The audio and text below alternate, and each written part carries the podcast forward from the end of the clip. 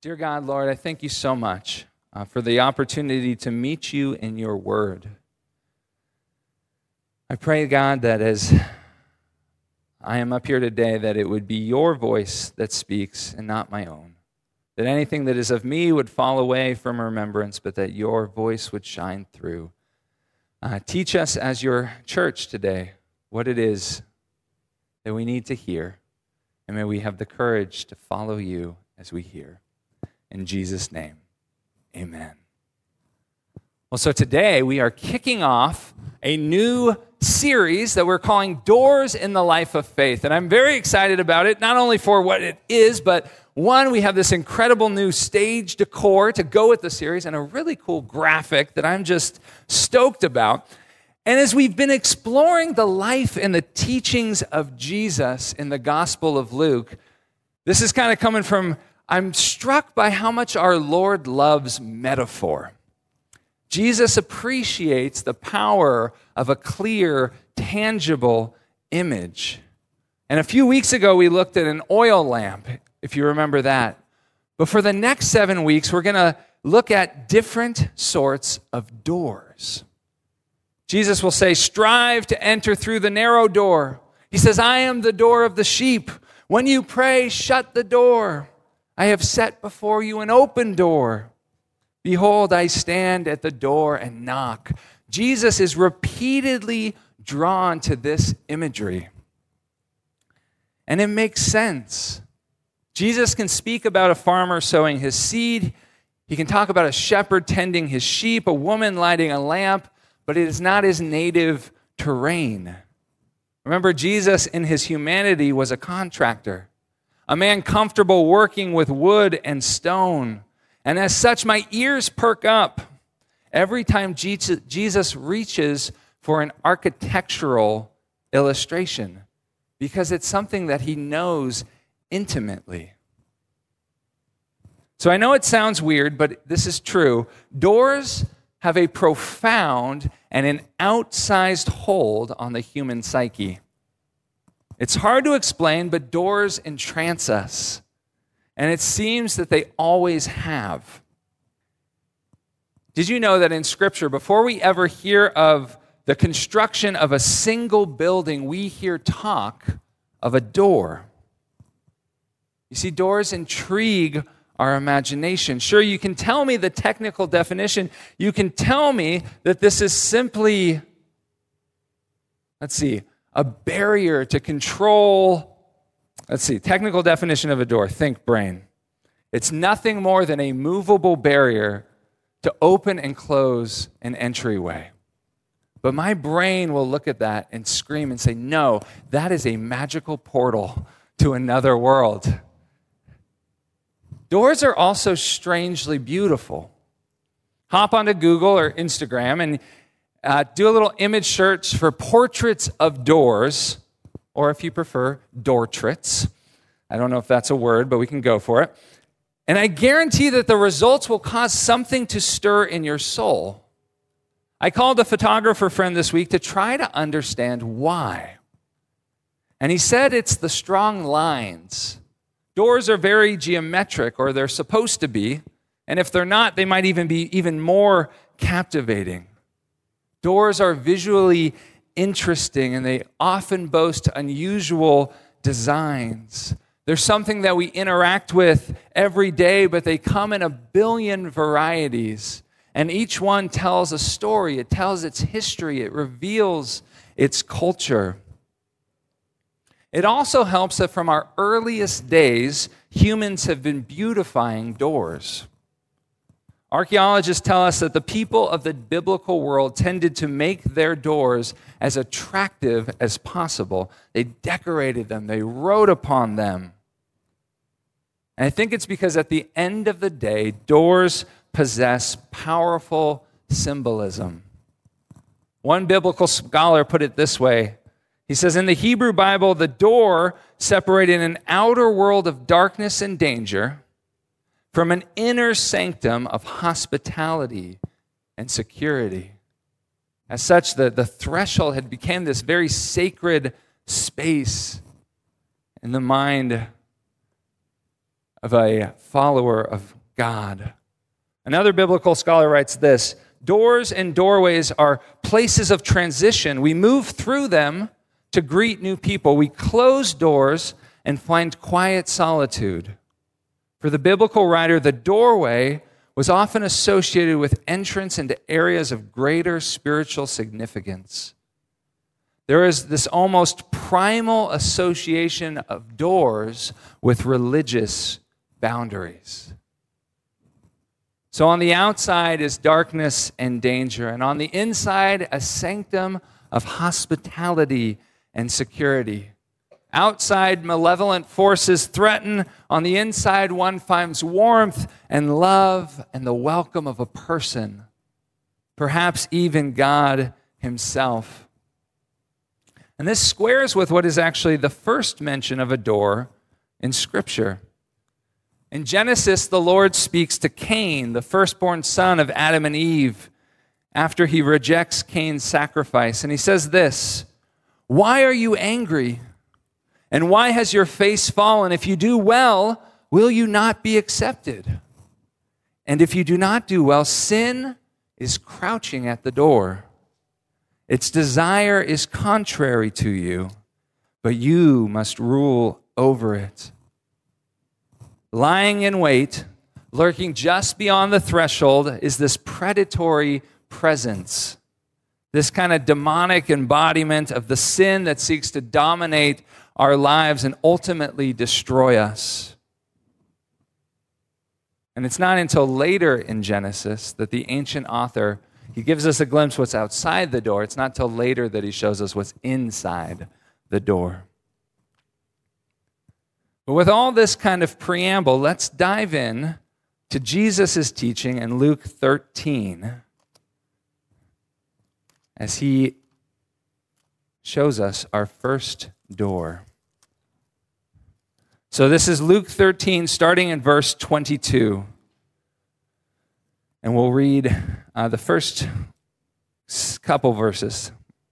Jesus went on his way through towns and villages, teaching and journeying towards Jerusalem. And someone said to him, Lord, will those who are saved be few? And he said to them, Strive to enter through the narrow door. For many, I tell you, will seek to enter and will not be able. Jesus is winding his way towards Jerusalem, toward the cross. And he's asked a question about salvation How many will be saved? How many will make it and find a future in your new world? How many will avoid the dreadful judgment of God when He comes to put the world to rights, to restore justice, to make everything good and beautiful and true once again? Jesus doesn't answer, but He gives us an admonition about a door. Strive to enter through the narrow door. The Greek here is interesting. It's Jesus is issuing a command. He's pleading with the man who asked the question and with us all. He says, Strive and strain, and you all please keep on striving and straining to enter through the narrow door. I don't think he's implying that the kind of the opening is constricted and tight. He's not saying, hey, you can only squeeze through if you suck in your gut and if you remember to skip dessert last night. I don't think it's that. I think he's warning us that this is not a door that you will wander through by accident as you drift along in life. It will require intentionality and exertion and commitment to traverse that door. Indeed, entering through the narrow door will involve altering the very course of your life. It will mean making this your sole aim. Indeed, taking this road will oblige you to forsake every other trail and detour in order to enter through the narrow door. I find Jesus' imagery cryptic. We're left so far with so many more questions than answers. But Jesus gives clarity on one point. Why will many seek to enter but be not able to be unable to do so? Is it because they don't know the way? Is it because they're not invited? Is it because they're not qualified to enter? No. It's because this wide open door will one day be shut. And once the door is shut, even those who wish to enter will no longer have the opportunity to do so. Jesus goes on in verse 25. When once the master of the house has risen and shut the door, and you begin to stand outside and to knock at the door, saying, Lord, open to us, then he will answer you, I don't know where you come from. Then you will begin to say, We ate and drank in your presence, and you taught in our streets. But he'll say, I tell you, I do not know where you come from. Depart from me, all you workers of evil. In that place, there will be weeping and gnashing of teeth when you see Abraham, Isaac, and Jacob, and all the prophets in the kingdom of God. But you yourselves cast out.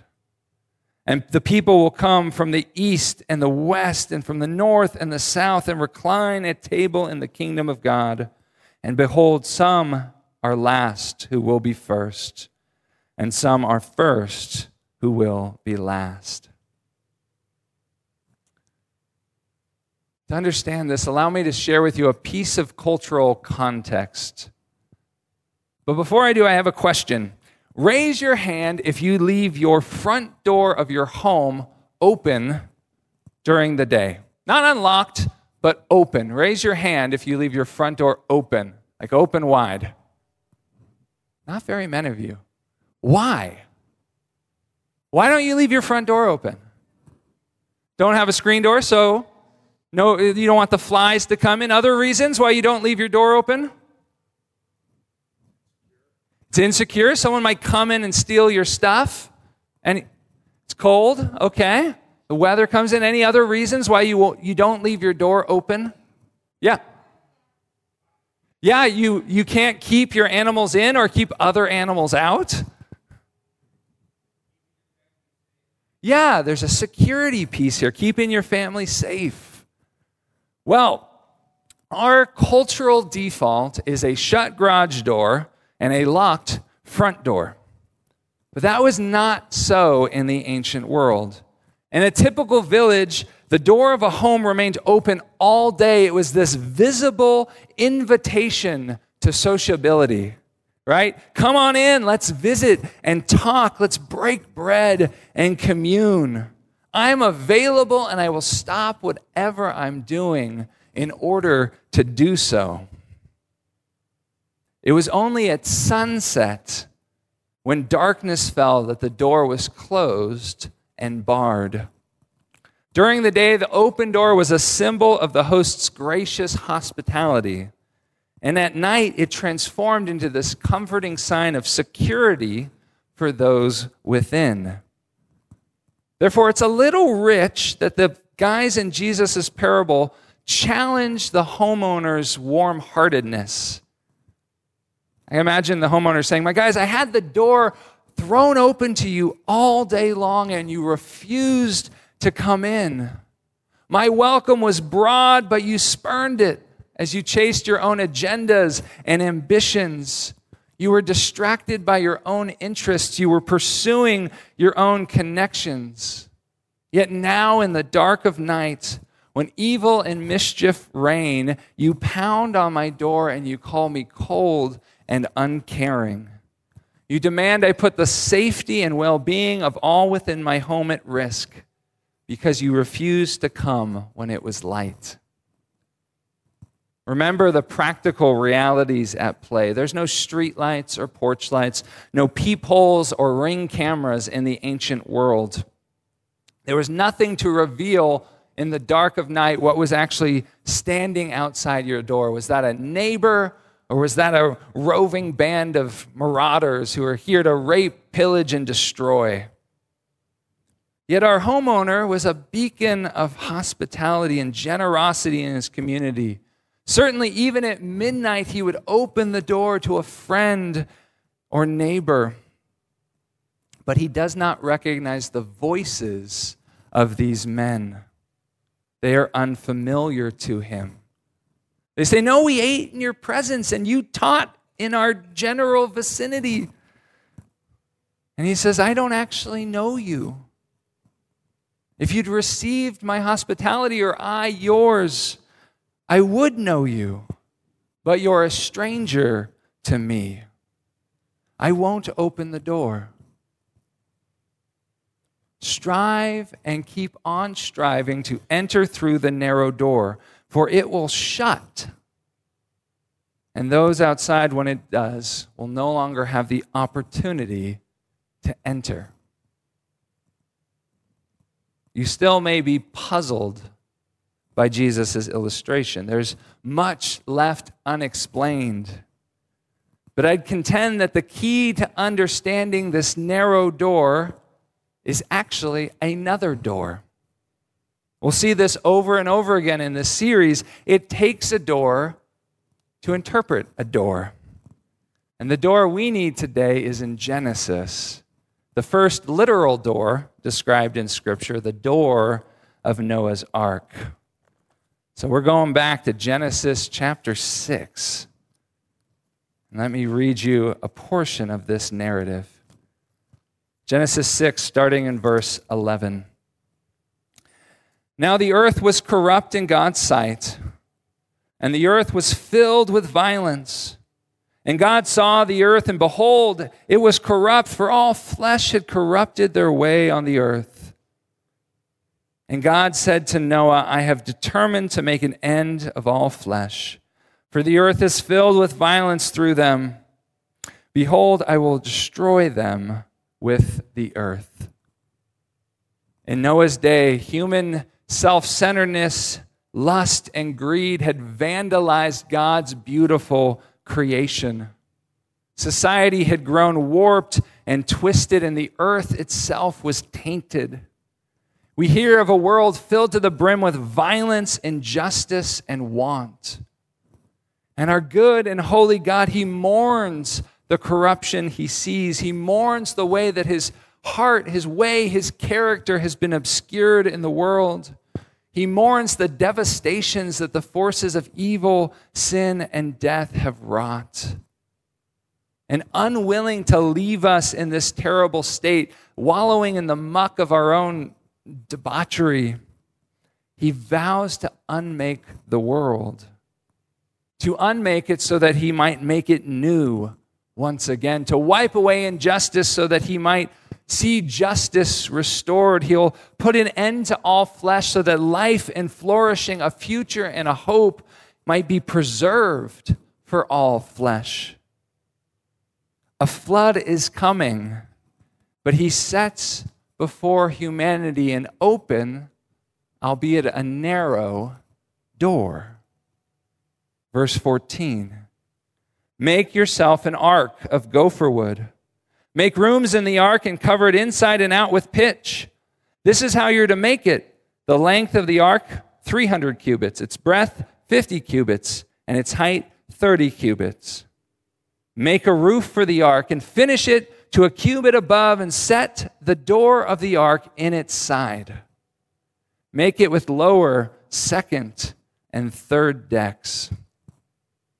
So God commissions the construction of an enormous boat with incredible capacity. The ark is to have many rooms as preparations are made for occupants and guests. And I'm sort of tickled by the in- imagery. I, I love that there's three decks. Reminds me of Father, Son, and Holy Spirit. But there's only one solitary door. Verse 17. For behold, I will bring a flood of waters upon the earth to destroy all flesh, in which is the breath of life under heaven. Everything that is on the earth shall die, but I will establish my covenant with you. And you shall come into the ark, you, your sons, your wife, and your sons' wives. And of every living thing of all flesh, you shall bring two of every sort into the ark to keep them alive with you. They shall be male and female. Outside the door is darkness and danger and watery judgment. Within one finds hospitality and security and salvation. To enter through the door is to pass from death to life. To enter through the door is also to enter into a covenant, a committed relationship with the God of the universe. And the offer is unconditional, it's made to all flesh.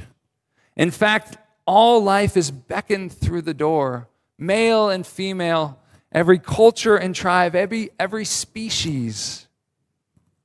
The door is narrow in that it's singular and exclusive. One must walk through it and no other. Yet an elephant can negotiate the door jamb. No obstacles bar one's path except the obstacle of our own pride. For one will not wander through this door, it must be sought.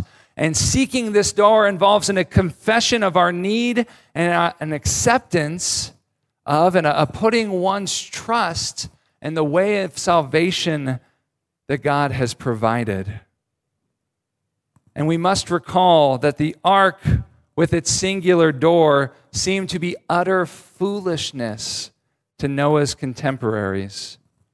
For some, the just whole notion of it was totally incomprehensible. Remember, according to the Genesis narrative, rain has yet to fall upon the earth. Others ridicule a man who, with no prior experience, builds this massive ship so far from the ocean. You see, one would not accidentally drift into this ark.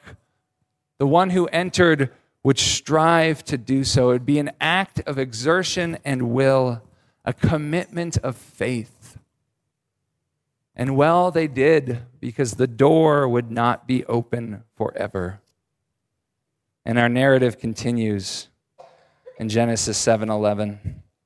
In the 600th year of Noah's life, in the second month, on the 17th day of the month, on that day all the fountains of the great deep burst forth and the window of the heavens were opened, and rain fell upon the earth 40 days and 40 nights.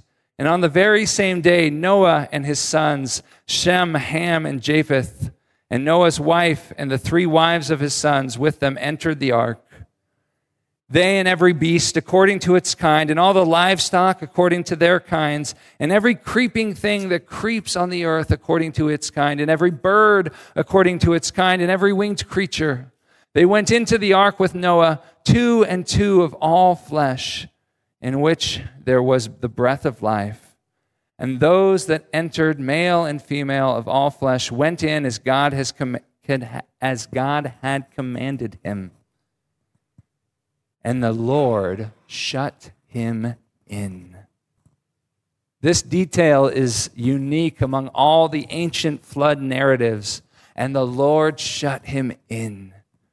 Only the Bible speaks of God shutting the door. The author wants to make clear that it's not by human skill, but by a divine will and power that the ark was made secure and salvation was achieved. The master of the house has risen and shut the door. And it's glorious news to those who've entered, and terrible news to those left outside. And I appreciate that the author of Genesis doesn't show us the aftermath. Those pounding on the door, accusing God of callousness as the rain starts to fall. Lord, will those who are saved be few? Strive to enter through the narrow door. For many, I tell you, will seek to enter and will not be able to. The Lord has prepared a way of salvation, a way for us to be sheltered from danger, darkness, and wrath, a way to wash away our sins and restore righteousness, a way to secure for us life everlasting. And a door stands open before us. His name is Jesus, the one door, and he invites us forward with open arms. And know too that our Lord is patient. The Apostle Peter writes in his first letter to the church God's patience waited in the days of Noah while the ark was being prepared, in which a few, only a few, that is, eight persons were brought safely through the water. I hear the Lord's heartbreak as I hear it in Jesus' voice in Luke. God's not hiding his way of salvation. He has not left humanity ignorant of what was to come. It says, Peter will go on to say, Noah was appointed as a herald of righteousness. And God also sent prophets in that day, like Enoch, to announce and to bear witness. Jude records Enoch's message. He says, Enoch, the seventh from Adam, prophesied, saying, Behold, the Lord comes with ten thousands of his holy ones to execute judgment on all and to convict all the ungodly of all their deeds of ungodliness, which they have committed in such an ungodly way, and of all the harsh things that ungodly sinners have spoken against him. What was true in the days of Noah is true in our day as well. They asked Jesus, Will those who are saved be few? And you can almost hear that catch in his voice. I pray not. Strive to enter through the narrow door, for I tell you, many will seek to enter after it's too late and will not be able to.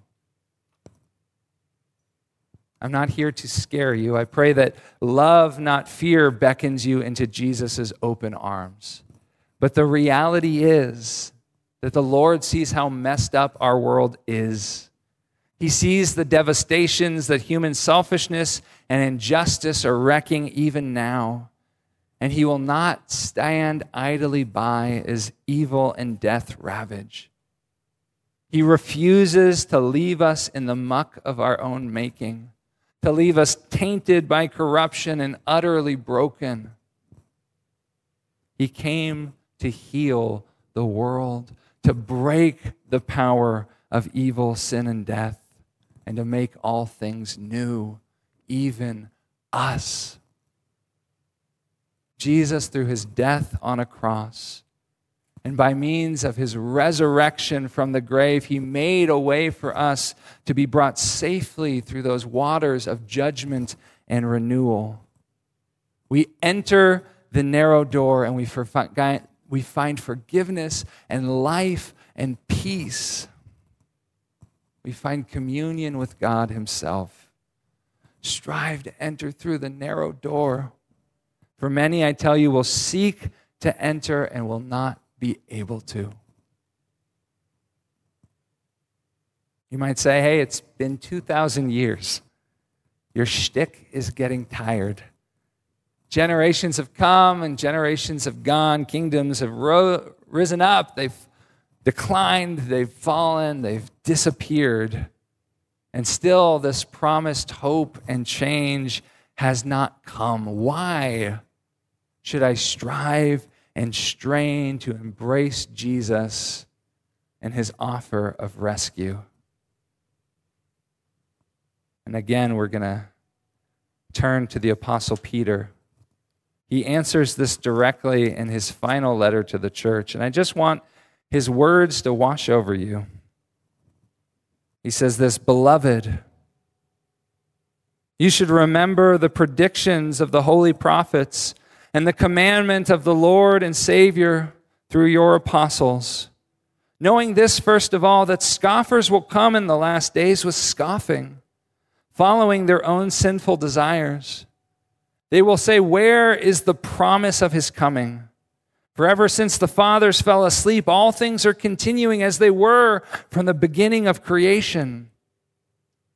For they deliberately overlook this fact that the heavens existed long ago and the earth was formed out of water and through water by the word of God.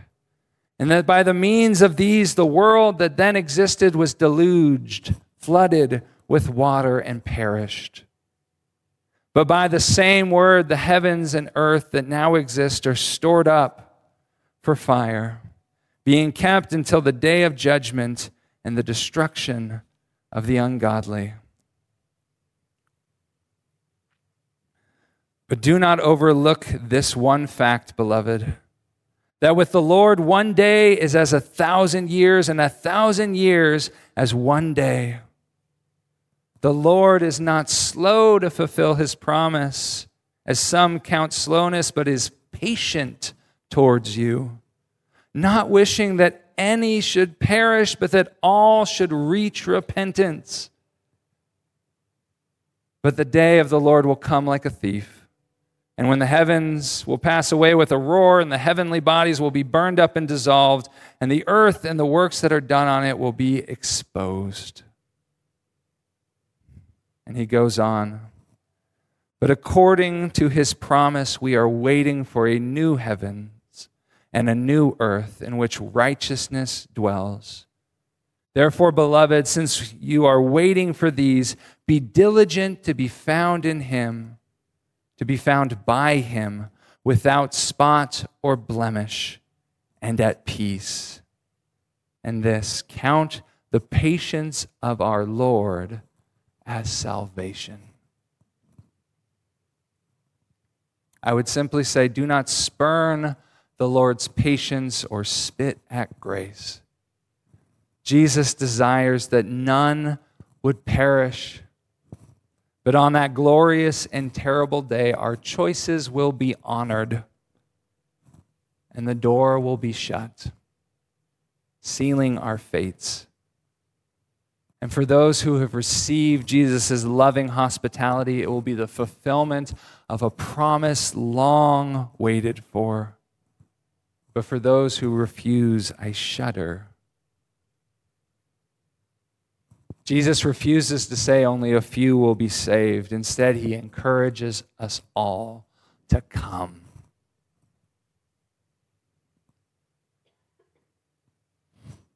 Before us stands a narrow door. Jesus, our Savior, the one who purchased for us life, forgiveness, and peace. And in light of this reality, I have three questions for you. Number one, where are you? Where are you in relation to Jesus? Do you strive and continue to strive to enter through the narrow door, to trust Him, to commune with Him, to know Him? Are you peering from afar, spectating and investigating, but never drawing near? Perhaps you're like those in Jesus' parable, claiming a closer connection than is true. Jesus, you remember that one time back at camp in high school where we ate in your presence and, and you taught and spoke to us? That was something, right?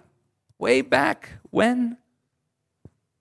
I think Jesus would say, Where are you? I've been looking for you. Come in and let us know one another. Enter through the narrow door.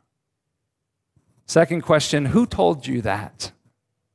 As we approach the narrow door, we come with our preconceived ideas. And I imagine Jesus asking us, Who are you listening to besides me? Who told you my door is closed to you, maybe?